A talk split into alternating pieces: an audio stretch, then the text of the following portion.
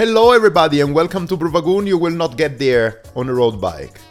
Or probably you need a road bike to get there, but you need also something else, some other tools, some other technical and virtual things.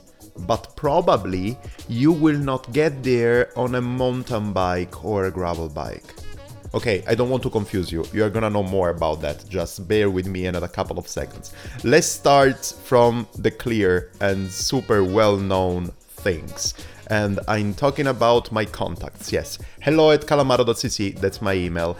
And then there is the Twitter, read calamaro, and then Instagram, calamaro dot c c, that is exactly the same as my Facebook page, calamaro dot c c as well.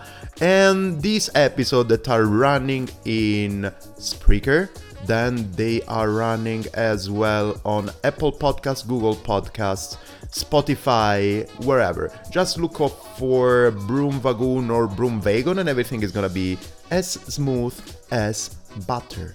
This kind of really good salty butter that you are putting on your bread, and on top of it you're putting some avocado and chocolate. Sorry people, it's early in the morning and I still didn't get my breakfast and my caffeine dose of today probably. It's not enough.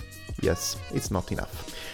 Well, I want to mention something else, just please don't forget that the fifteenth of April is gonna happen the La Resistente. No, it's La Resistente, yes, because La Resistente is something that they've done already, but in France. La Resistente is something that is gonna happen in Cesena.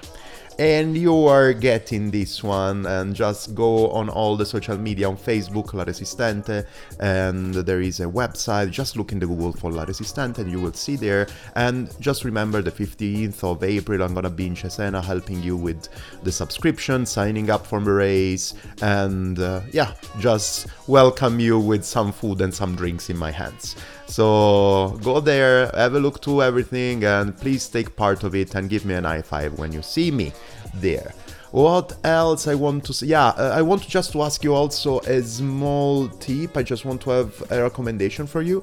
I uh, probably super soon you're gonna know more, probably next week about it or the week after, but I'm gonna take part to an event, so it's a long ride and probably I will need to bring with me also a bicycle bag, a saddle bag to be to be actually precise, because I need something where to put inside all my clothing or whatever, because it's gonna be a long ride and probably it's gonna be raining, and so you need something to exchange. I need something to change my clothing. So which bicycle bag do you suggest me, people? I need to buy a new one and I need to be also pretty, pretty, pretty fast, because the event is gonna happen in the beginning of May. You're gonna know more about that. Just something not huge, not big, that obviously I want to attach to my three T Exploro. Yes, because three T is still with me, is completely with me, and is gonna come with me in this long adventure between um, normal tarmac and gravel. And that's gonna be amazing. And I would say that that's it for today also, because the episode that I recorded last week, it's pretty, pretty, pretty long. I can tell you that is gonna be an interview to my good friend Riz, that just jumped in another amazing adventure. He came back working from um, Canyon and actually started an e-racing team on uh, on Zwift, obviously. And please listen to that, and please stay with us till the end of this episode, because he has also an amazing message to Brady Lawrence. Brady, hi, we are talking about you as well in this episode. Just bear with us till the end of the episode. For now, just start and go with the flow. Kind of a deja vu, because exactly one year ago, I'm talking about twenty-seventh of February two thousand eighteen, I was talking exactly with the same guy over there. And actually, because I've talked with him a lot of times, and especially that time on the microphone, and because we have ridden together a couple of times and blah, blah, blah, I know actually his name, but I'm going to make mistakes anyways. Hi, Riz, how you doing? I'm good. How are you? I'm pretty, pretty good. And I'm pretty, pretty happy to have you again in this podcast. From a diff- completely different location. We didn't have our classic coffee as we have done a lot of times there in Berlin, because now I'm in Zurich, yep. But you are still there. So exactly. Well, no, personally, I'm I am just utterly honoured to be invited back. Um, mm. You know, you think it's just uh, kind of like a one-time chance of a lifetime kind of thing, but um, it's it's it's amazing to be able to come back and talk about something kind of completely different. So I look forward to it. That's the point. Yeah, that's the point. Because uh, so I was saying before that actually, if there is a constant over there, is that you are still in Berlin and probably you still have a cold, right? Yeah, yeah. I mean, uh, I but I guess though, when we were talking last time, the weather was completely different. I don't want to be the classic Brit who talks about the weather, but seriously, it's it's cold, but it's ridiculously sunny at the moment. So I remember last year that we started the conver- something like a revival episode. Um, I was talking with you in something like our classic chitty chatty that are doing we are doing before the interview, and you were telling me, "Man, it's super cold. I just arrived home with the bike. Let me put on top of my shoulders a blanket or two blankets because I'm freezing cold. Then I'm gonna take a hot tea and then we can talk because I'm getting a cold." Yeah, I mean, I'm I'm definitely, there is no blanket on me today. Um, okay.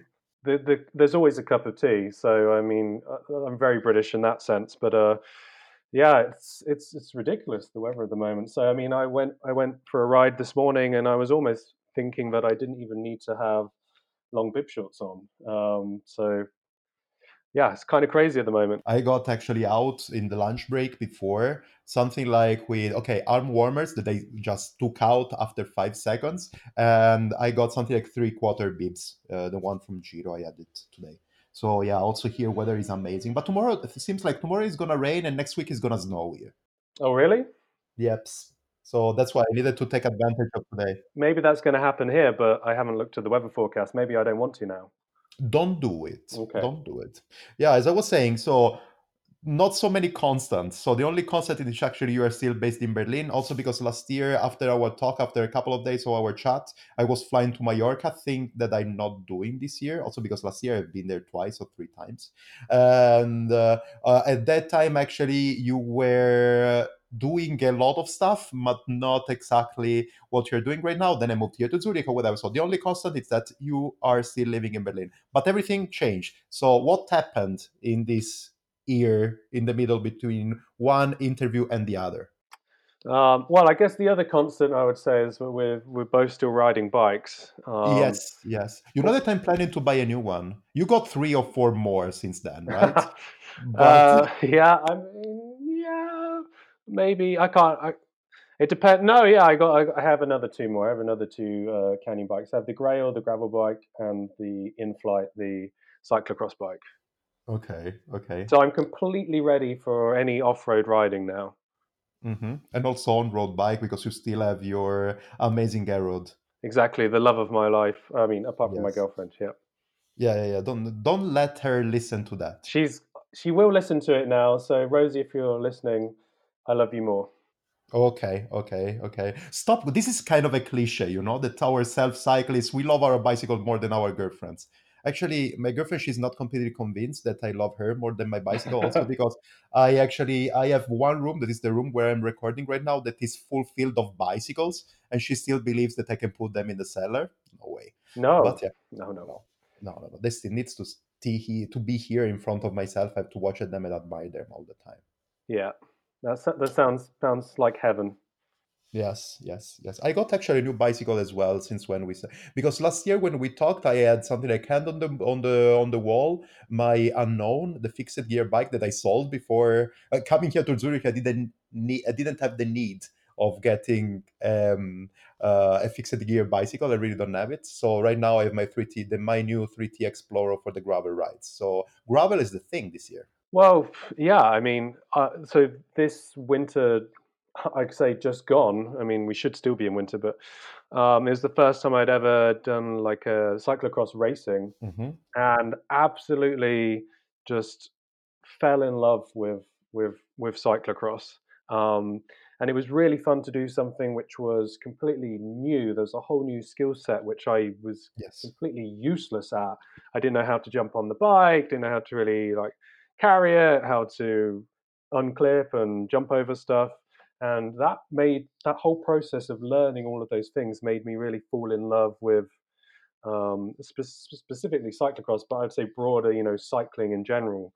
Um, so that ties into, you know, you're not doing a cyclocross race every weekend, but you might do like a gravel off-road ride, and uh, for me, it's it's it's it's awesome. And that's when you realise that Berlin is actually hilly, um, because when yeah. you're riding off-road, there's a lot of a lot of little hills which keep you entertained and really tough. So I um, I applaud you having the uh, three T on that one. Uh, it's it's lovely. It's one of the best bicycles I've ever ridden. The three T Exploro is really amazing. I've done a lot of gravel rides on that. And as well, I've done the La Resistente. We were talking about that, right? Yep. Um, last year in September, when I got my emotional crash and uh, yeah, my breakdown, and I stopped and I started walking. But over there, actually, I think that it was something like thirty percent, twenty, thirty percent was gravel. And the other way, the all the other part of the ride was on road. And with my byway, uh, W T B byway, I've done something like, I don't know, forty k's per hour, forty-two k's per hour without any problem on mm-hmm. the flat. So aero biking, that, wow, it's amazing. That's awesome. And it's not, uh, it's a good thing to say to somebody who is actually um, representative of the canyon industry, sorry, in the canyon business, but sorry for that. The three T is really good. But I believe that also the Grail is really good. The Grail is fantastic, as you know, from my uh, ride across uh, Germany. Um, That's true. But I mean, like, it's, I know that obviously I work for Canyon, but it's like other people have other bikes. And I think the important thing is generally that just people love love their bike and like riding. What particular brand you have is kind of irrelevant in the end. So I'm completely with you. I'm completely really with you because at the uh, it's also, it's not a matter, so, okay, um, we can actually take these two paths, or you are a great fanboy, something like a supporter of a brand, and then you are buying everything of that or whatever, or you are somebody who like to explore other things. At the end, a bicycle is only a bicycle. We are not like um, football supporters and stuff that you love one thing and you will always do uh, love this thing. And this is this matter with the brands on the bicycle, first of all, with the experience that you got with the bicycle and on the typology of bicycle that you are riding. Because, uh, for example, I was always in love with fixed gear bicycle. Then I moved to the road bicycle. Now I've been riding the gravel, and I'm sure, especially because I'm living here in Zurich, that tomorrow is going to be mountain biking. Yeah, sure. So that's no, the best thing. Var- variety is the spice of life, as they say. Yes, it's true. It's true. Can I ask you a question that is completely off topic of the talk that we are going to have today? But because actually with our talk, let's say we touch this point, and I would like to know something from somebody who have ridden the both of them. Can you really tell me that um, what for amateurs like us, even if you are doing also a lot of races and stuff, which one is the different of feeling and the different of typology of typologies of ride that you are that you can do between a Grail and the Inflight? Because this is something that that completely blows my mind. I really think that probably maybe it's a bit less comfortable. The Grail is a bit more comfortable. With the Inflight is a bit more nervous and fast, maybe for shorter rides or whatever. But do you think that one actually can substitute the other one for winter rides, off-road stuff, or they're really specific for two different words? Um, I mean, if you want to do general off-road riding, then you really could use either of them. Um, okay. So I've done, uh, I've done on the Grail, I've done obviously long distance riding. So the ride I did from uh, Canyon to Rafa across Germany, that was six hundred seventy kilometers on gravel roads. That was really the perfect bike um, for that. Um, the it's a mixture of kind of the, the geometry. You, you have the forty mil tires, which are super um, comfortable. Um, the X one um, Schwalbe tires themselves are actually really fast when you're on a, kind of the smooth tarmac. Um, but obviously, that wider profile is perfect for when you're on some um, looser surfaces. Um, mm-hmm. It's the way I describe the, the Grail really is that it's like a tank, as in that it's it's totally solid. Um, it can kind of handle anything that you throw at it. I mean, I've also uh, raced on it. Um, so before I had the Inflight, I was um, racing some of the cross races on the Grail, and it was perfect for that. But you realize that it's just not as agile and nimble and, and sprightly um, as, as the Inflight. Um, And, you know, that's because it's actually not designed for, for racing in that way, but it can do it. Um, so the Inflight is really, like, it's it's it's really light, nimble, and uh, it's just so fun to to to race on, um, and just ride really fast. Um, and I've had just just so much fun riding, uh, well, both bikes. But I think out of the two, my my my preference is definitely the Inflight. I think that's okay. the, the more, just because I think I've had more fun on it. But if I was again going to do a long distance ride, I would then switch over to the to the Grail, basically. Um, but I'd say that's mainly from a comfort standpoint and just knowing that it can handle everything that you throw at it, basically. Okay, makes completely sense. You know, during the Tours de Gravel, um, Canyon was named sponsors of. Where were you, by the way? I well, I wasn't. I wasn't working for Canyon at that point. I was still oh, okay. having my my break. So very sadly, I did not did not get an invite. I had to um, experience um, the Tours de Gravel vicariously um, from my uh, from my sofa. Uh, it looked like an absolute blast from from it everyone who went there. It was amazing. Then I'm going to complain directly with Bregan that didn't invite you. Well, he, to be fair to Bregan, he did invite me. Uh-huh. Um, so it's on you. Yeah. The Canyon didn't invite me, so. Uh-huh. So it's on Canyon. Yeah, exactly. Oh, I mean, it's fine. I'll take the blame for it myself. Okay. I'm, I'm no, big enough. Yeah, okay. No, but yeah, actually it was named sponsor, so most of the people were riding the Grail, but I was there with one of the first experience of my three T, so I wanted to taste um, gravel in Mallorca with my three T, but I'm a bit, you know, I wanted to try that and I missed the opportunity. I'm feeling pretty, yeah, I'm going to do it. It's going to happen. I'm pretty sure it's going to happen. You got it. Uh, you got to try it out. I think it's a, it'll be quite a different experience, I think, from the... From, from the three T, you think? Yeah. Yep. Ah, okay. No, I want to try it out then, just to try to understand how it feels. And I think also the other thing that I would say is that it's definitely worth trying to do it. We're sticking some bike bags on it um, to try and do like a slightly longer ride. I mean, I think the your other bike would handle that pretty well, but I think it's one of the one of the parts where the Grail really comes into its own is that more touring side. At least that's what I've discovered. Okay, okay, that's a great thing. Yeah, I think that I'm going to tell you because I think that I'm going to do, I was discussing with the guys that are organizing it just this morning. Uh, I'm going to do a tour from Munich to, to Bolzen this year, three hundred kilometers in one go. Mm-hmm. And I think I'm going to do it with with the three T Exploro also because there are some, uh, yeah, there are some gravel sectors and whatever over there. But this is actually also exactly the thing because I think I'm going to carry also some bags out of it and whatever. I'm going to check how it works. Sounds great. I look forward to following that. But I just, yeah. I'm really surprised that we are talking about riding outside. I, you're right. You're right. Let's kick into it. So the sorry, sorry, Riz, you're right. It's just because when I start talking about cycling outdoors, especially with this sun there, I will never stop. And then we started talking about bicycle and whatever. Let's talk about something else. So we were saying that something changed uh, while we were talking last time because now you're working. I would say again because before you were working for them before for Canyon. And actually, we all know your amazing, your great love for indoor cycling. I remember once I was um, uh, having larking probably, but yeah, following a conversation between you and Chris All, and you were mentioning that at a certain point you wanted to do um, an Everesting indoor, so probably with a Wahoo Kicker or stuff like this. So this is actually the passion that you're putting on indoor cycling. And then At at now, if I know something not don't not correct, just let me know. You still didn't have the opportunity of making an Everesting indoor, but indoor happened something else, right?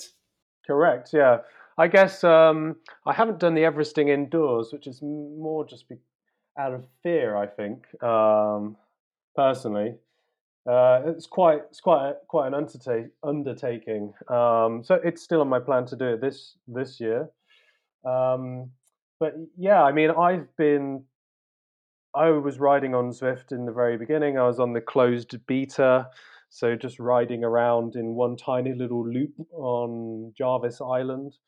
Um, and then after that, when they launched the, the next island, I was uh, started doing some races. So actually I realized that there was this, uh, one of the guys who worked at Zwift, still does, Mike McCarthy, he did this thing and I saw it on Strava and it was like KISS.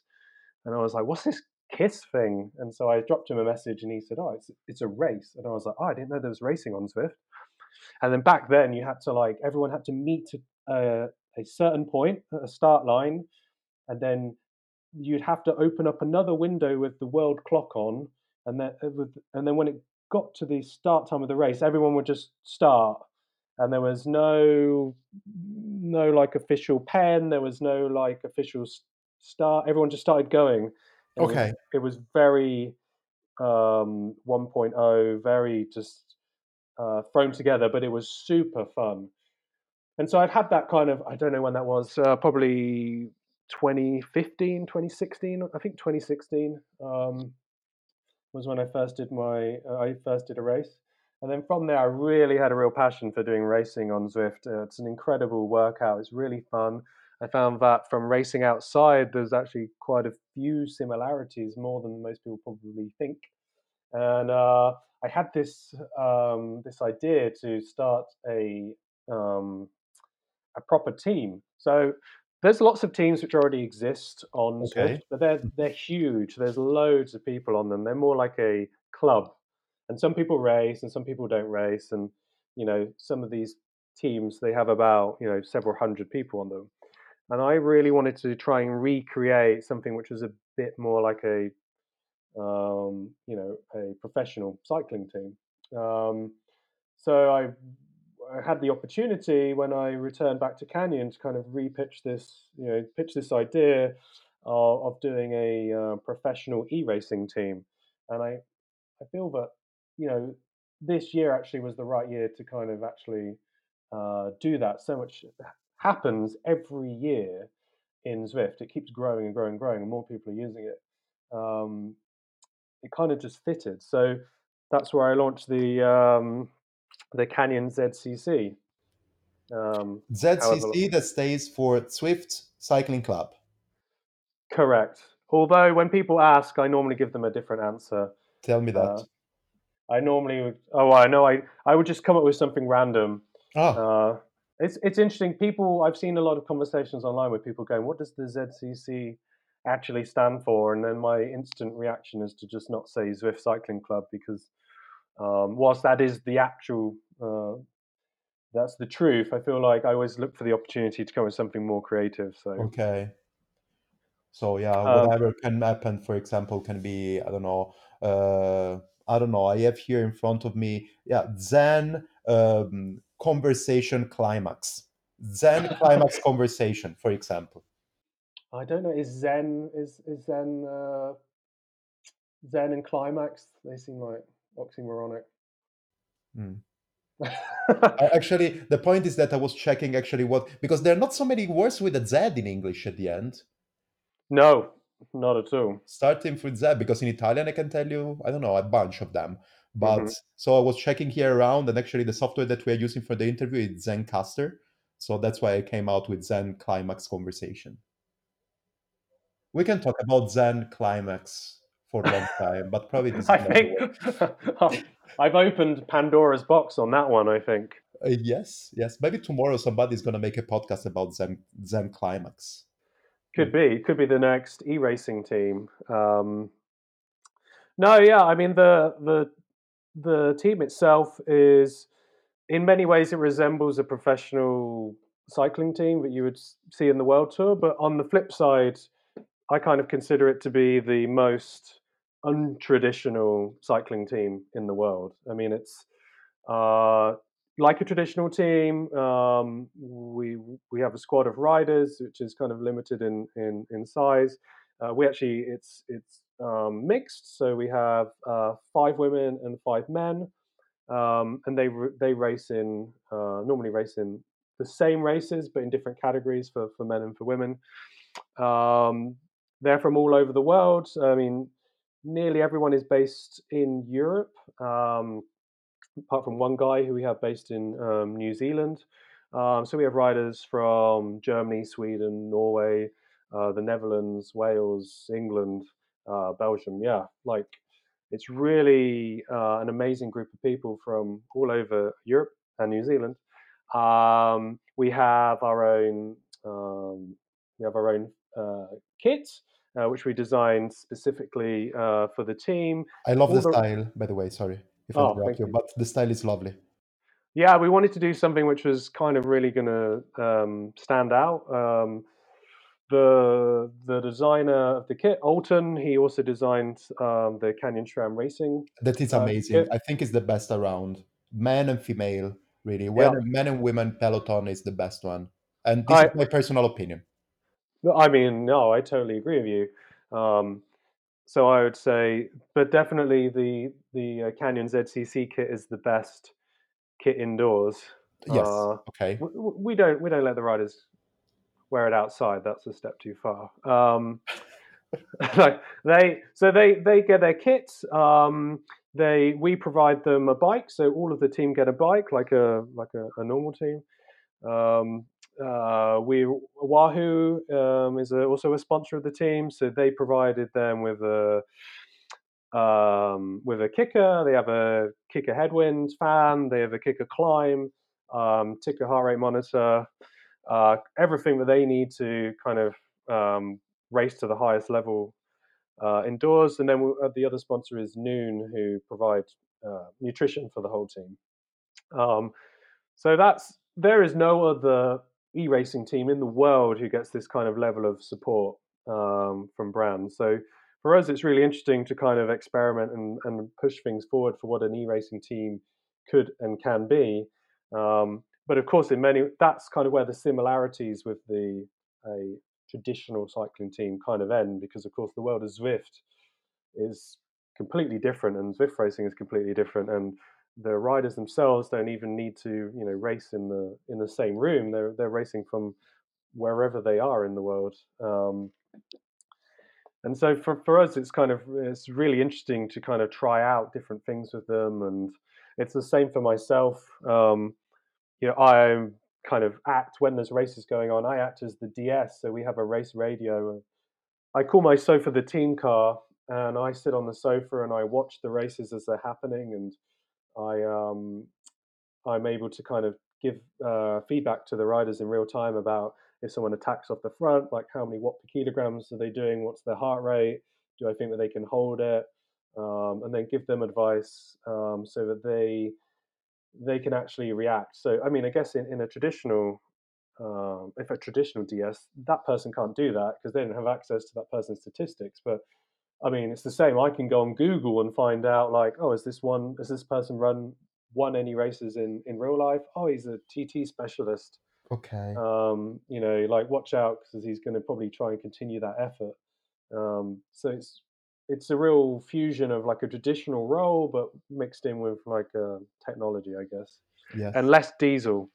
Yeah, yeah, for sure. Also because I th- I'm okay. I don't want to make too many jokes on that, but sorry for that. Uh, so you said that actually you are really acting from your sofa if you would have been in the team car or whatever. But are you also you also faking that? Something like, I don't know, put a, putting a fake door of a car in front of you or sitting in a super uncomfortable chair with uh, moving the wheel, the driving wheel? Or no, sorry, it's just a joke. It's really bad.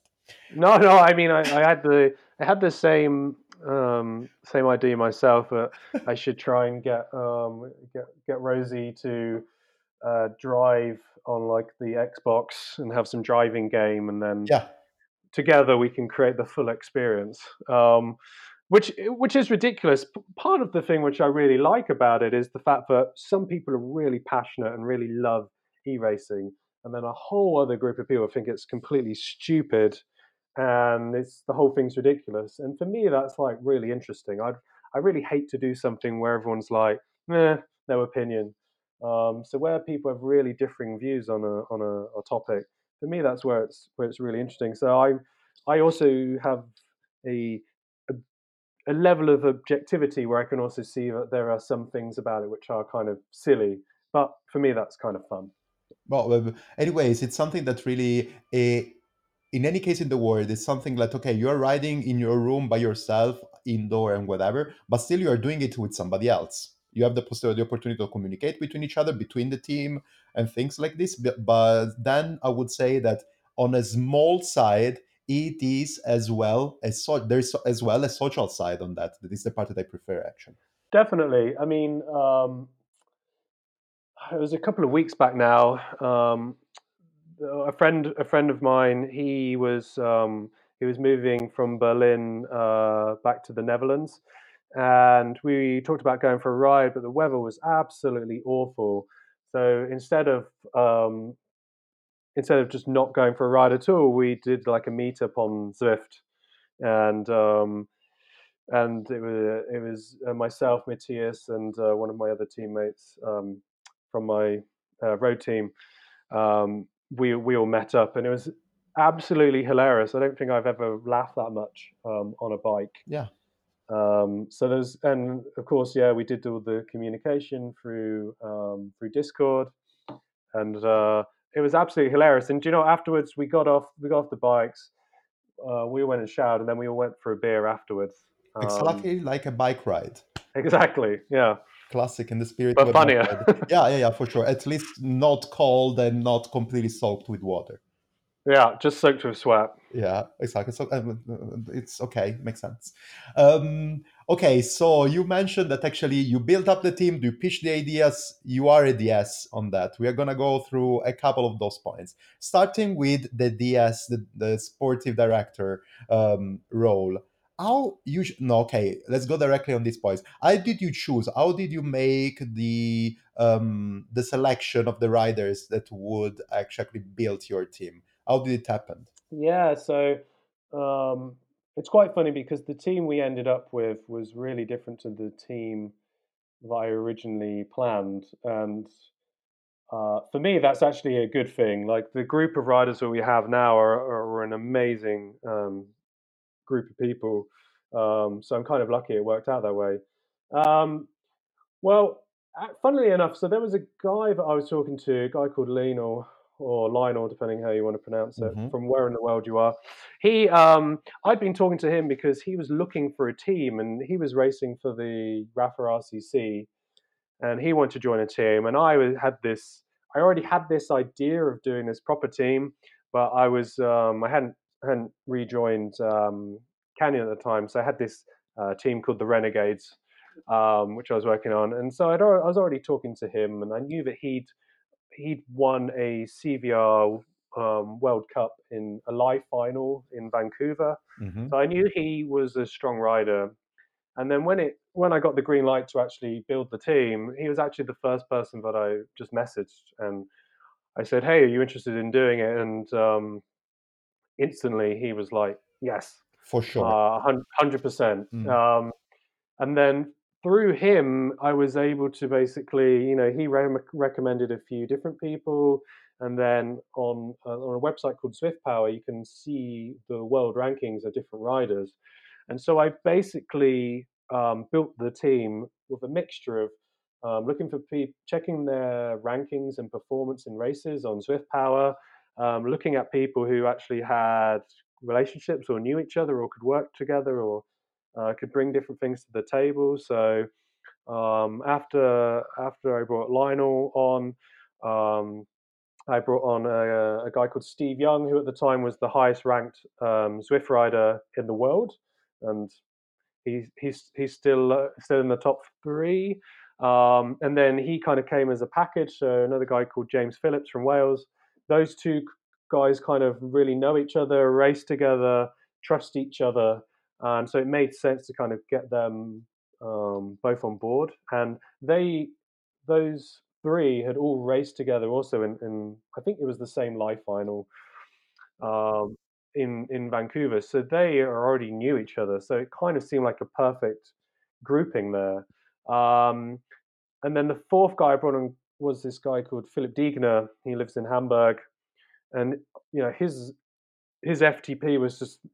you know, insane.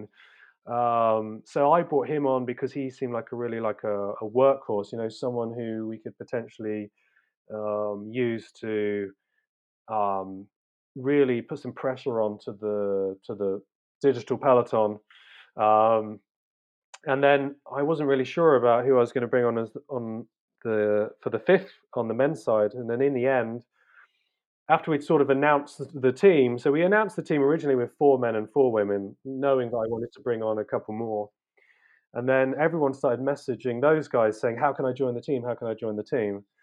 Um, and then one of those guys was a, a guy in New Zealand called Alex West, And um, I didn't want to really bring anybody on outside of Europe. I wanted to keep everyone in the same time zone to make it really easy. Logistically, it's easy, blah, blah, blah. But um, Alex was, he was in the final of the men's Zwift Academy, uh, super strong rider. And he, we kind of came to the agreement that, yeah, actually, this kind of made sense.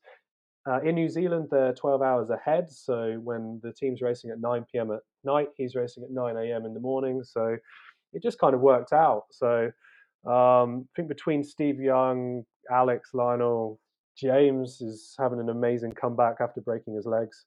Uh, and Philip, um, the that was that was the men's team. And to be honest, like couldn't really be happy with those those five guys. And and then on the women's team. Um, There were, most of the women actually came out through the um, the Zwift Academy. Um, okay. So that's where it was, it was quite quite different. So there's there's no there's no Zwift Academy for for men um, apart from there's the Dimension Data one, but that's only for juniors, for young guys. Oh, okay. Um, so that's where you know Alex West is young enough to be in that. I mean, the, the rest of them are, are, are too old. Um, uh, as where the women. Well, it's a, it's a mixture of ages, but I found a lot of them through that. So um, there was um, Siri um, Hildanen. She was a, a Zwift Academy finalist two years ago, I believe. Um, Natalie Eklund from, from Sweden. Um, she was a semi-finalist this year. Uh, Aoife Buchholz, she was a semi-finalist this year. Uh, Laura van der Liegenmortel, she was a semi-finalist this year. So actually, finding the women was a lot Um, yeah, in, in the grand scheme of things, a lot easier. And then um, we had uh, there's also Christian Falk, Kristin Falk, who from Norway, and she's the Norwegian Zwift uh, national champion. So uh, I actually found her through through Zwift Power, um, and that's how we kind of brought her on board. So. Uh, it was very different for the men and the women's team, how I actually found the the people and uh, and brought them into things. Yeah. Um, I want to ask you actually a technical question, because you as director, so sportive director, you are also taking care about their training or not? And second question straight away after that. How do usually, um, yes, a professional, let's call it in that way, a professional Zwift racer train? Question. Do they train inside or outside? Uh, they they do both. Um, yeah, so I I'm probably not as involved um, with their their day-to-day training um, as I. It's probably I'd say it's not my role to do that. Um, I think in the future we will probably bring in um, someone to actually act as a coach um, for the whole team. Uh, definitely the plan at the moment. So we have a shared uh, race calendar uh, for the for the entire year, and and with that, it's kind of my job to make sure that everyone's um, you know filled out what it is that they're going to be doing throughout the week. Make sure people are doing the same races. Make sure we have enough people to do the main race, which is on a Thursday night. Um, And just make sure everyone's like well rested, got the things that they need. Um, and I, the thing is, these these guys are all at the as far as the the racing goes, they are all at the top of their game. So anything, I there's nothing I can really offer them on that front. I mean, just to take as an example, um, yeah, well, two examples. So one, we no, it's the same example actually. So we just had the Zwift National Championships, right? Um, on, on on Sunday, just gone. And um, Kristin Falk in Norway, she won it, so she's she'll retain her title. Um, we had Aoife Buchholz, she retains her title. Um, so that's uh, they haven't they haven't announced the official um, results yet, but that's at least there should be two that we have there in the women's team. Um, in the men's uh, side of things. You know, Philip came second in Germany. Um, Lionel came second in Belgium. Wow. Um, so every nearly everyone featured on the podium. Natalie uh, in Sweden, which was really unlucky, she came second. She unclipped, unfortunately, in the final sprint. Damn it. Um, so felt really bad for her. Um, and then James and uh, Steve, they were racing in the um, the the U K National Championships, or Great British Great Britain National Championships, and um, that was a stacked field. Uh, there were there were some, there were pro riders in that. Wow. Um, and um, it came down to a bunch sprint at the very end, and Steve from our team won it, and um, uh, James Phillips came third in that. And you know, and they're racing against guys from like Madison Genesis, who you know they're paid to ride bikes out. Yeah. Um, so for them to win in that sprint was really impressive. And now those two two guys uh, will be going to a live final. Um, and that's, that's two of our team will be part of ten riders who race um, in a live final to to to get the um, the national championship jersey uh, for Great Britain. Um, so I, you know, when they're already beating um, most of the other uh, racers um, uh, riding on Zwift, I just there's nothing I can really offer them yeah. for to, to improve their training. So, yeah, the thing that you can do actually, then it sounds like your main role out there is really to to support them in all in all the information that they would need during the race, and also support them in terms of um, let's say also giving them a bit more support, moral support on what they can still do and things like this. This is your main role. Yeah, yeah, definitely. When I when I'm when I'm doing the um... when I'm on the race radio with them, um, I'm really just feeding them information, um, and then we do we do have some team tactics um, which we try we try to execute, um, and obviously there's an element of, of moral support, um, which is which is really important. I think uh, when you're when you're putting in a big effort, say to to break away or you know attack on a climb or something. Uh, I think it really helps to have someone talking in your ear, giving you that that encouragement. Um, it's just that psychological um, aspect which uh, you probably miss if you're just racing um, and you've got only your own voice. Um, so I think it's really important from that side of things. So yeah, I'm much more of a organizer in all aspects um, of the team. Uh, but I think in the future, I definitely see it Uh, growing. I mean, the team's only really been together for less than a month, um, so there's huge scope for us to grow and develop. Yes. Um, something that I wanted to ask you and um, is about really mostly about the differences between racing uh, on Zwift and racing outdoor. Because how would you actually, how do you actually uh, organize the tactics of the team and things like this? Because there is something that is missing that I believe is really crucial uh, between the indoor cycling and the outdoor side. So in the indoor cycling is missing the aerodynamic factor. Because, you know, if you are just going fifty kilometers per hour, for example, on a flat play, uh, on a flat road, uh, you actually, it makes a lot of difference in terms of watts if you are following or you are pulling the peloton, right? While riding on Zwift is almost the same. If you need to go fifty kilometers, let's say fifty kilometers per hour, you need this quantity of watts, let's say four hundred watts, no matter if you are following or if you are leading. And this is actually the main part of the tactics, something like putting somebody to pull uh, their captain in order to win and stuff like this. How is actually that you're organizing the tactics in that way in the in the indoor cycling? Yeah, I mean, so there there are aerodynamic advantages of being okay. uh, in a group. Uh, so you see when you're when you're if you're if you ride behind someone, um, you can you can notice.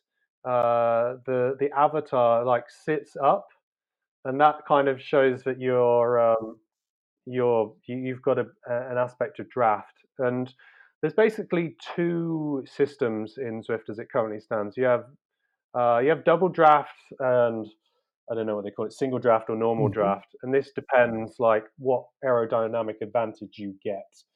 And um, generally speaking, a lot of these races. Um, It it is always more beneficial to be in a group. So when you have enough riders riding together, there's this thing, there's an effect called the blob, and this makes everyone ride faster together.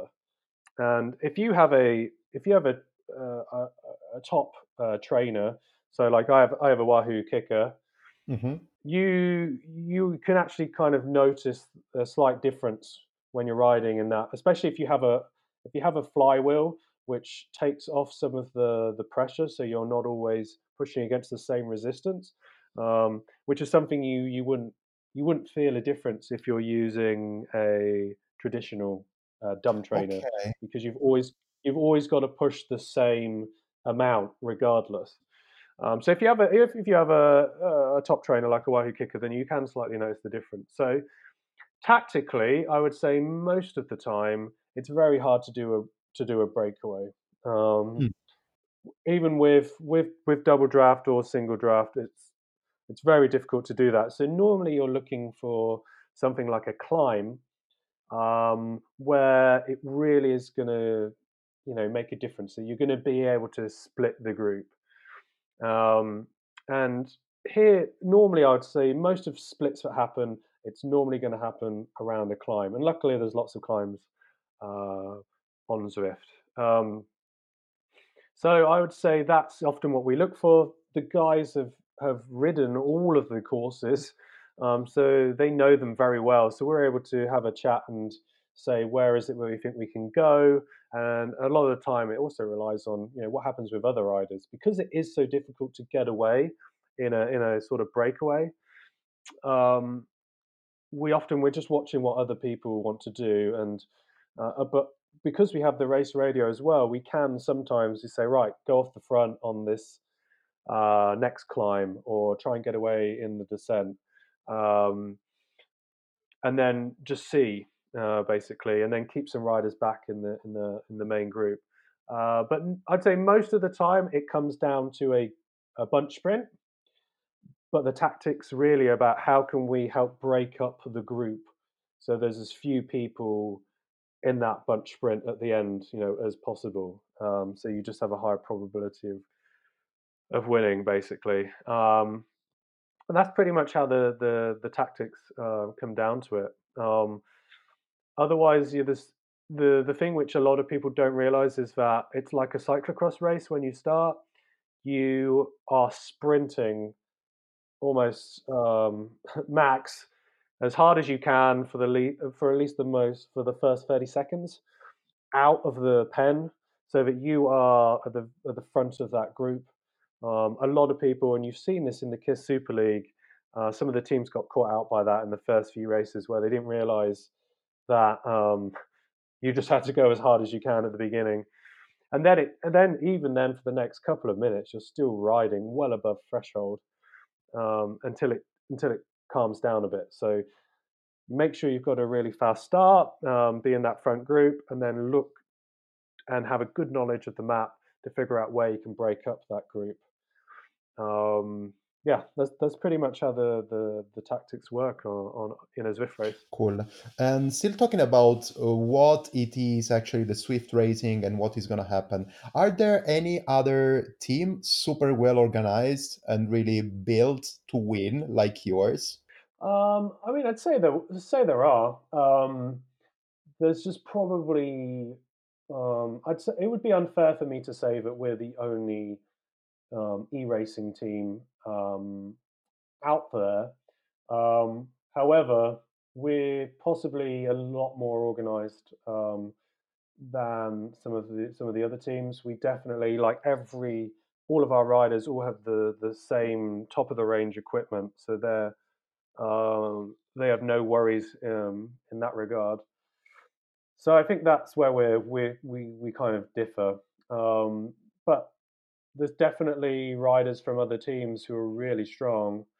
Um, I mean, there's rides, uh, there's teams like Draft and Innovation um, and, and, and Vision. Uh, I would say Draft and uh, Innovation are probably the the other two that really stand out for me. Okay.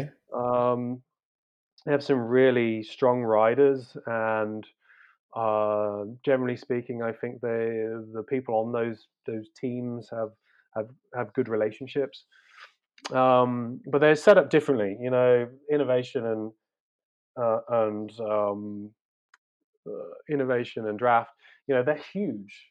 Uh, there's huge amounts of, of people. Um, so they're, because I guess it's, it's a pro and a con depending on how you look at it. Uh, I mean, all of our riders have everything that they need, mm-hmm. but that's obviously, you can't, that's not scalable, and you wouldn't want to scale it. Part of the the pro is that we have a small, tight-knit group. Uh, but on the other side, a team like Draft or Innovation can potentially, you know, they could have thousands of people on their team to, to choose from. So um, that's obviously where we kind of, we differ. We're the only team really, I'd say, which is like we're, we have a finite amount of riders and we stick to that. So, uh, but definitely there, there, there's, there are other riders out there who are super strong and definitely give our team um, a run for our money, for sure. Okay. And another thing that I wanted to ask you is that how, so because it's pretty clear that ri- racing on Zwift and racing outdoor is pretty different. I think it's clear. And uh, do you see actually the Zwift racing becoming really a thing with its own season and with his own, take it like it is, but his own pro cyclist doing only that and training only to win indoor? Is gonna happen something like this? Is it already like this?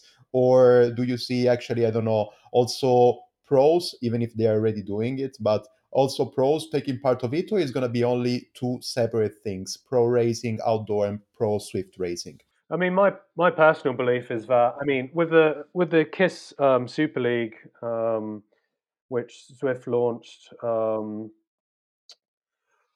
I don't know how long ago, uh, at least the men's launched about four weeks ago, I think. You know, there's, um, and the women's launched two weeks ago. You know, there's there's pro teams now racing on Zwift. Okay, they're, they're pro-continental um, and continental, they're not World Tour teams. Um, but you see, especially with, with Madison Genesis, these guys are taking it seriously um, now. Like they they're racing to win. Um, I mean, Ian Bibby, for example, he is he's been a bit of a force um, in the KISS Super League. So, um, and it's the same uh, when it comes down to the uh, British uh, National Championships. I mean. There was in the top twelve, I think, there was four Madison Genesis riders. Um, so they worked as a team uh, in that, um, which from my side is really cool. I think I think it's great, and it was even better for the fact that my uh, my riders beat them all. That's great. In that race. um, so and it's the same. Alex West, um, he's also won one of the races in the KISS Super League. So beating um, I don't know how many pro uh, teams. Pro continental teams there are in there. I think there's mm-hmm. eight. Um, so he beat everyone. Um, so that was an amazing moment uh, for him and, and for us as well. And um, yeah, I see the the trajectory for me seems obvious. It feels like uh, within a year or two we'll see um, World Tour uh, riders uh, racing um, on it. Maybe not to the same level as we currently see coming from the community riders and racers. Um, but I could see it getting to the point, like with football teams, where maybe they have a separate, um, a separate squad which only races uh, on Zwift, and they mix it with some of the uh, World Tour riders. Um, I could see, I could see it getting to that once the once the money's there, because let's be honest, the the the financial situation for a lot of teams, uh, World Tour teams, is very sketchy. Um, It just takes their lead sponsor to drop out, and that team could be gone forever. So yes, uh, I think if the money is there, then absolutely the, the World Tour teams will be there, and, and whatever whatever shape that takes, uh, that's the way I see it going. So that's part of the reason why, you know, for Canyon it makes sense, because we're doing this before anybody mm-hmm. else, and that gives us, you know, a year or so uh, of learning um, before. So, you know, we have two World Tour teams, uh, so. We'll be able to kind of apply what we learned through the Canyon Z C C team and, and apply that to any World Tour team that might uh, be involved with e-racing in the future. And so this is the question actually from the World Team Tour, whatever the Pro Tour outdoor going into Zwift. What about the other way around? Because this is something that already happens with the with the Zwift Academy, especially in the women's side. Uh, we have seen actually uh, girls, w- women starting from the Zwift Academy and then going into the uh, pro peloton. But do you think that actually we can see in the future somebody coming out from Swiss from Zwift racing and going directly into the Pro Tour, Continental or Pro Tour? Um, yeah, I mean, I think definitely. Um, I think, you know, Zwift is a great uh, talent program um, for sure. I mean, obviously the Zwift Academy is uh, has proven um, that you can find talent on Zwift and bring them into the World Tour. Um, I think that's very evident with um, Tanya Eraf, who um, seems to be doing very well. I mean, I guess the, the the difference with her is that, you know, she was, you know, very well known on the uh, fixed gear yeah. um, racing um, scene. So she had that experience of racing offline as well, has shown that she had the numbers uh, racing online. Um, so it's definitely a great um, a great way of uh, finding talent. And um, yeah, I think that's only going to grow. I think I've seen a few other things, I think, where some of the um, uh, federations are actually looking at how they can uh, bring on board, uh, how they can use Zwift to, to, to find talent. Um, and I, what I also think is really interesting is like, yeah, the, the I think it's going to work both ways. I really think the, the lines are going to blur a bit more. Um, I think you'll see a lot more pros using racing online um, as a as a for practice in the off season. Um, I think you'll see some pros uh, in the future. I think you'll see pros retiring potentially from the World Tour and then just focusing, maybe do a few years racing on Zwift. Um, I think it's um, it's just yeah the the lines are going to get more blurred and there's going to be more people going back and forth but between the two. Uh, yeah, I just think that's inevitable. Yeah, this would be great. It's like just because we have this kind of red line that is following us between the, from the beginning till now of the episode is something like as well the the cyclocross, right? You have some riders that are starting with cyclocross. I don't know, Zdenek Z Zdenek Zibar. What the hell? I, I cannot pronounce him, but you got it right. Stibar. Zdenek yeah, Stibar. Yeah. Um, he actually started as great champion in the cyclocross, now is in the World Tour. Um, then, okay, he was actually this year, he made a couple of uh, sneaky moves inside of the cyclocross again. And you never know that probably in the future is going to be also on Zwift. It's this kind of being inside of different world of cycling from here to there, because at the end of the day, it's everything in cycling. Yeah, I mean, look at, um, I'd say, you know, look at what Wout van Aert yeah. did last season. And then you have Mathieu oh, van der Poel, yeah, exactly. who's absolutely crushed it in the cyclocross season this year. Uh, but he's going to be racing a lot of the semi-classics. He'll be racing um, Tour of Flanders, uh, Amstel Gold. Um, yeah, wearing the jersey yeah. of national champions of all. Exactly. Yeah, so he got the um, Dutch National Road Championship yeah. title, but he doesn't even really race on the road. So uh, it's going to be absolutely fascinating seeing that uh, crossover occur as yeah, well. Yeah, exactly. So it's going to be really everything. I really like your definition that when you said, okay, the lines are going to be really blurred because, yeah, everything is cycling. And at the end of the day, if you have talent and if you have the possibility to prove your talent, you are good in all the disciplines, mostly most all of the disciplines. Yeah, and I think um, I don't I don't know if e-racing will ever get to this point where, you know, there's, you know, like small stadiums uh, filled with people watching the racing uh, happen on a massive screen behind them. Uh, but there's the potential there for that to happen. But there's something in that which um, is still, some people might say, oh, it's really sad, you know, to watch people race on an inline game, online game, uh, indoors. Um, but there's something, it's something, something different about that. And I think there's, you know, with Zwift, there's this uh, gamified aspect where these, you know, you have these power ups. Um, at the moment, it's all about just pushing as much power as you can and making sure that you're drafting as much as you can where necessary. But I see this, this is this is Zwift racing at its almost most basic. Um, I am almost certain that we'll see um, new advances in software and hardware which make racing much more involved for the riders. Um, and I think that's going to become... make it more of an experience to go to go watch these sort of things, um, and being able to just go to one place to watch for an hour or two hours of, of racing is slightly different to, and you might be able to fit that in better than going to stand on the side of the road in uh, you know, the middle of nowhere France or in in the Alps. Um, it takes a lot of effort to to go do that, and it's that's an amazing experience, but not everyone could do that. So maybe there's There's something in in this future of e-racing which makes it also a little bit more accessible, I suppose, um, and people can fit it into the everyday lives. Yeah, it's true, and whenever. It can be night, can be morning, can be when you want. Winter. Yeah, I mean, so I, I race on the road, and there's not. There's no one watching. Yeah, yeah. which is which is probably just as well. I've done it once or twice, though. But yeah, I mean, yeah. So you know, there's not people coming out to watch a lot of the road races um, that happen, you know, at the lower level. So you know, I think there's the potential for uh, for people to you know race in front of a crowd in a way that they wouldn't actually be able to. And uh, for me, that's that's that's kind of that, that's interesting and exciting. Yeah, yeah, yeah. True.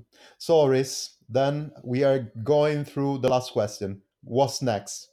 What's next for the Z C C and for you as well, as you want? Sure. Um, I mean, so at the moment, the uh, the team are fully focused on racing the Zwift Community League.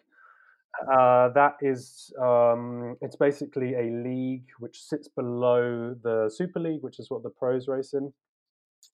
And that is um, an eight-week league um, with, you know, at the end of it, then the, there's team rankings. So, you know, the goal is to win that team ranking. That'll be, and this is the first kind of Super League. Oh, this is the first community league of its kind. So our goal is focused on that. Okay. Um, we'd love to win it from the men's side and the women's side. Um, and that that pretty much takes us up to the summer where the team will naturally uh, take a break until uh, we come back to winter again. Uh, so that's that's purely what we're focused on at the moment. Of course, we have the um, we have the live um, uh, British National Championships um, coming up. Uh, so that's another focus for for James, Steve, and myself. Um, yeah, so that's what we're focusing on. And then um, I think in the future we're going to look to expand the team. Um, at the moment, we're we're we're we're, we're ten, uh, but we're all based uh, more or less in one time zone, and I, I would really like to expand that out so that we're also in able to race in, in American time zones or or or race in you know have some team riders based in Japan, South Korea, Australia. So that's where I I, I see it going. So it's truly a global team, um, and, and that's that's my ambition. Um, and then for myself, I've got to try and like navigate that uh, that ship. Um, and it's really interesting and exciting for me because, of course, I don't know where it's going. Um, yeah, so for me, that's it's super enjoyable. I mean, it's, it takes a lot of work, but um, uh, that makes uh, part of you know it's part of my job. And for me, that's it's an exciting thing. It's a thing I look forward to. I don't mind spending my spare time, you know, working with these, these group of riders, um, and uh, and watching them race and helping them um, achieve achieve their goals as well. So yeah, it's it's it's really fulfilling for me, and uh, I just look forward to um, expanding on that. Cool. And where can we find you, Riz? So where we can, can we find the Z C C and everything, all the content over there? If you want to follow it.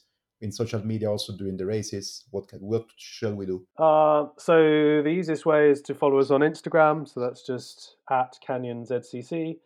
Um, super easy. Um, of course, you can follow the riders on Zwift. Um, So if you look on our Instagram, then you, you'll be able to find all the names of the uh, riders. And then if you go on the Zwift Companion app, then you can just search for them and, and follow them. Okay. Um, and then the, the other part I would say is that um, all of our riders also live stream uh, their races on Twitch. Okay. Um, so if you go on to twitch dot t v and you, and you look under Zwift um, cycling, and then you'll easily be able to find our um, uh, our riders, because they've all got the same branded uh, layout, uh, which looks just like the, their kit. So it's very easy to to see them. And then you can either watch their live races through their Twitch accounts, or you can um, you can watch through Zwift Community Live, which is uh, run by Nathan Guerra and Greg Leo, and those guys do live commentary on all of the races. Um, and they stream on everything. So Facebook, uh, YouTube, Twitch, Mixer.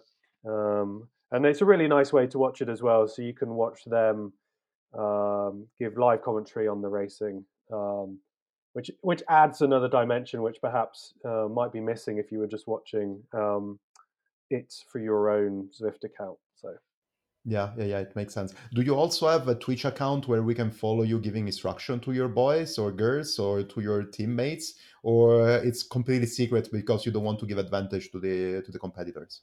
At the moment, it's completely secret, um, but we have discussed uh, whether that would be um, potentially interesting. Um, that's also just more of a something for me to figure out, like making sure that I'm Uh, pulling in the right audio uh, from uh, from our Discord uh, channel. Uh, so there's there's obviously there's some learning for me, because I'm not from a world of live streaming, and so I've had to teach myself how to use these uh, these tools and, and get the most out of it. That's why before we had started this conversation, I was asking you about like microphones and um, and stuff. So yeah, it's I think.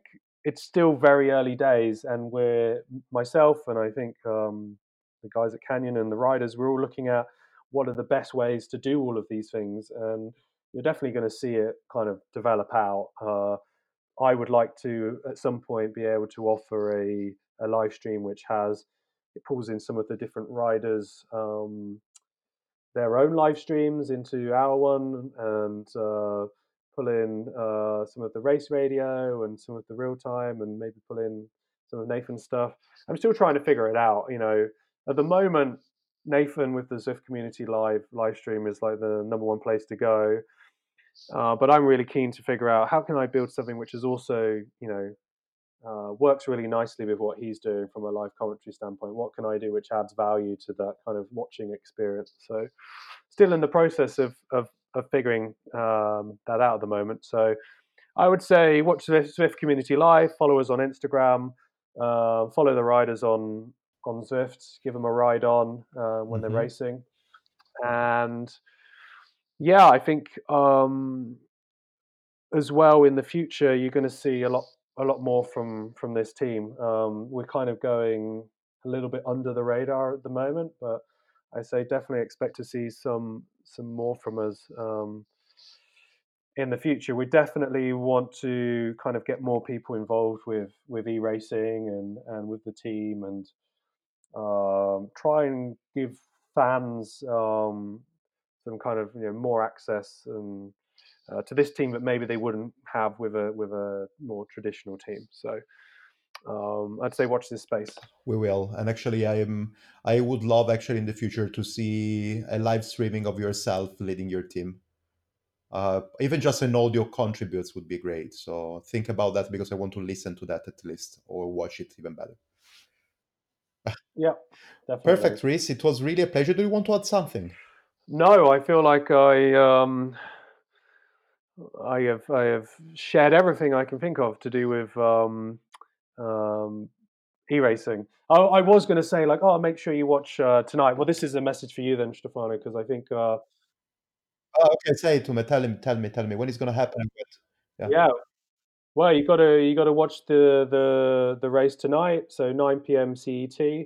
Um, so and it, it happens every uh, Thursday at the same time. Um, follow Zwift Community Live, watch their live stream, um, and check out the race and cheer on for cheer on for our team. Um, get your first taste of uh, you know, what our team's doing in the racing. I will, I will for sure. And anyways, I'm gonna say uh, the results right away when this episode is gonna be live. And then uh, the races are gonna happen for the next six weeks, right? Yeah. Okay, so there's gonna be one. There's gonna be races till uh, April, I would say. So yeah, great to know. Yeah. So um, it's kind of the perfect cut-off point, I think, and uh, and then really it's time for everyone to get outside and. Uh... It's time for Liège-Bastogne-Liège that they've never done, oh, and of course. For the Flanders for you that you've never done.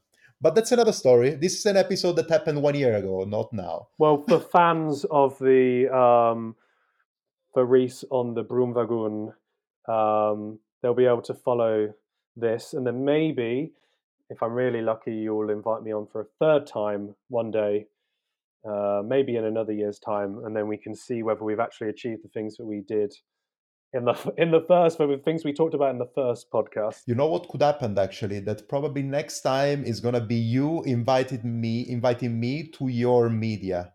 It's a possibility. Yeah, everything is changing. Actually, from one year to the other, I was not expecting to be here interviewing you again in Canyon, doing something completely new. So you don't know what is gonna happen next year. It's true. Well, if if if at some point I'm in the position to bring on board other people to talk, you are going to absolutely uh, be one of the first people. Um, you're you're you're you're you're you're right at the front of the queue. Okay, thank you, man. Thanks a lot. My pleasure. Well, Riz, I will talk to you soon, soon, soon. I will continue follow you, and we are gonna probably also the other people are gonna listen to our voices again in one year. So take care and talk to you soon. Yeah, ciao soon. Ciao, ciao. Ciao. Okay, we have missed something, or probably this is something that is going to happen at the beginning of the whole interview. By the way, Riz, I think that we forgot to say hi and also to sh- to something like to throw, to throw the blame on somebody, right? Do you want to say something? Oh, wow. I think um, we we forgot to mention the name uh, Brady Lawrence. Who, for example. Yeah, who was, um, who was on your uh, podcast um not that long ago, and um he i mean he should be um ashamed of himself for for for getting a memory of myself completely wrong, or he, he at least um he mixed two different memories together uh, to make possibly a more interesting memory. Uh, but it, it was actually the memory that he shared with us. It was amazing, and something that probably confused him was the color of your bike. Yeah, I mean the. It's just really.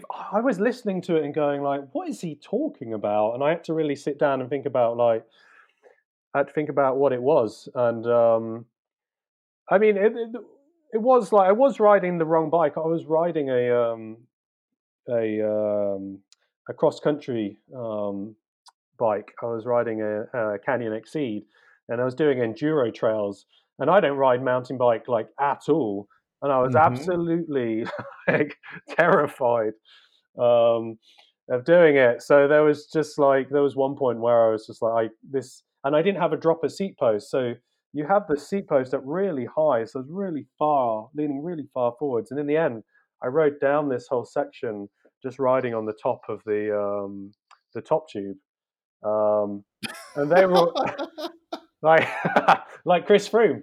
And uh, they were... I was exactly thinking about that. I can think, I can visualize yourself riding something like a cross country bike on the top tube in a in a really rough downhill.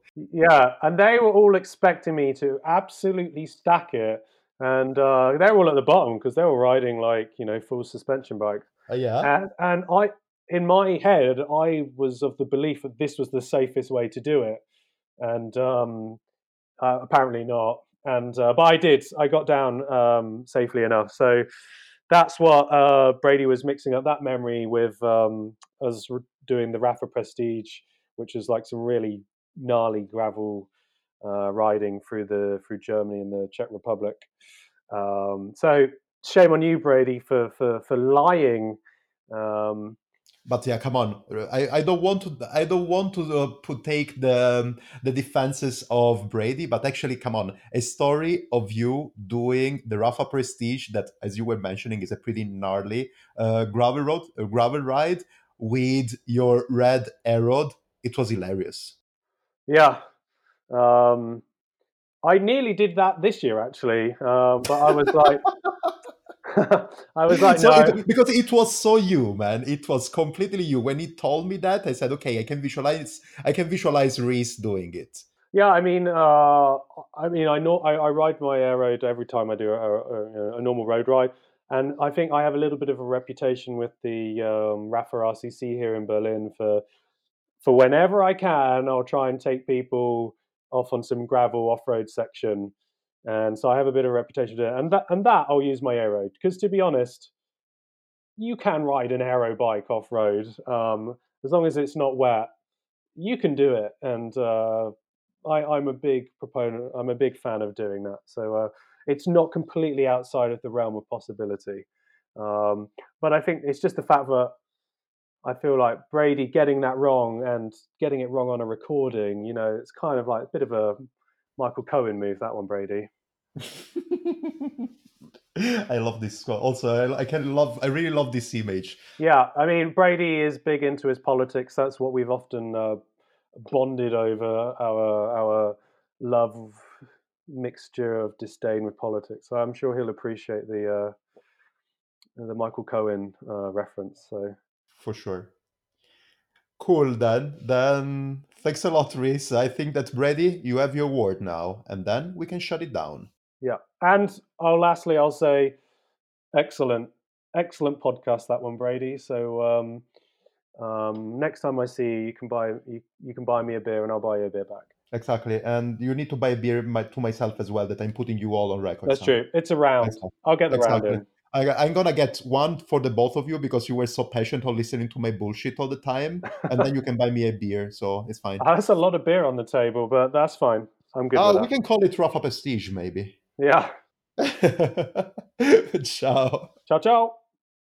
So, first of all, hi Brady, hi, and uh, we wanted just to make something like a small correction on your memory, but I can tell you, and probably Riz agrees with me, that your memory was, well, let's say, way better painted than the real, the real episode that happened, and uh, yeah. Anyways, already I'm thinking about Riz going downhill on a cross-country bike, really rough tarmac, sorry, surface on the top tube. It's super hilarious. And it is so him, really, really, really so him.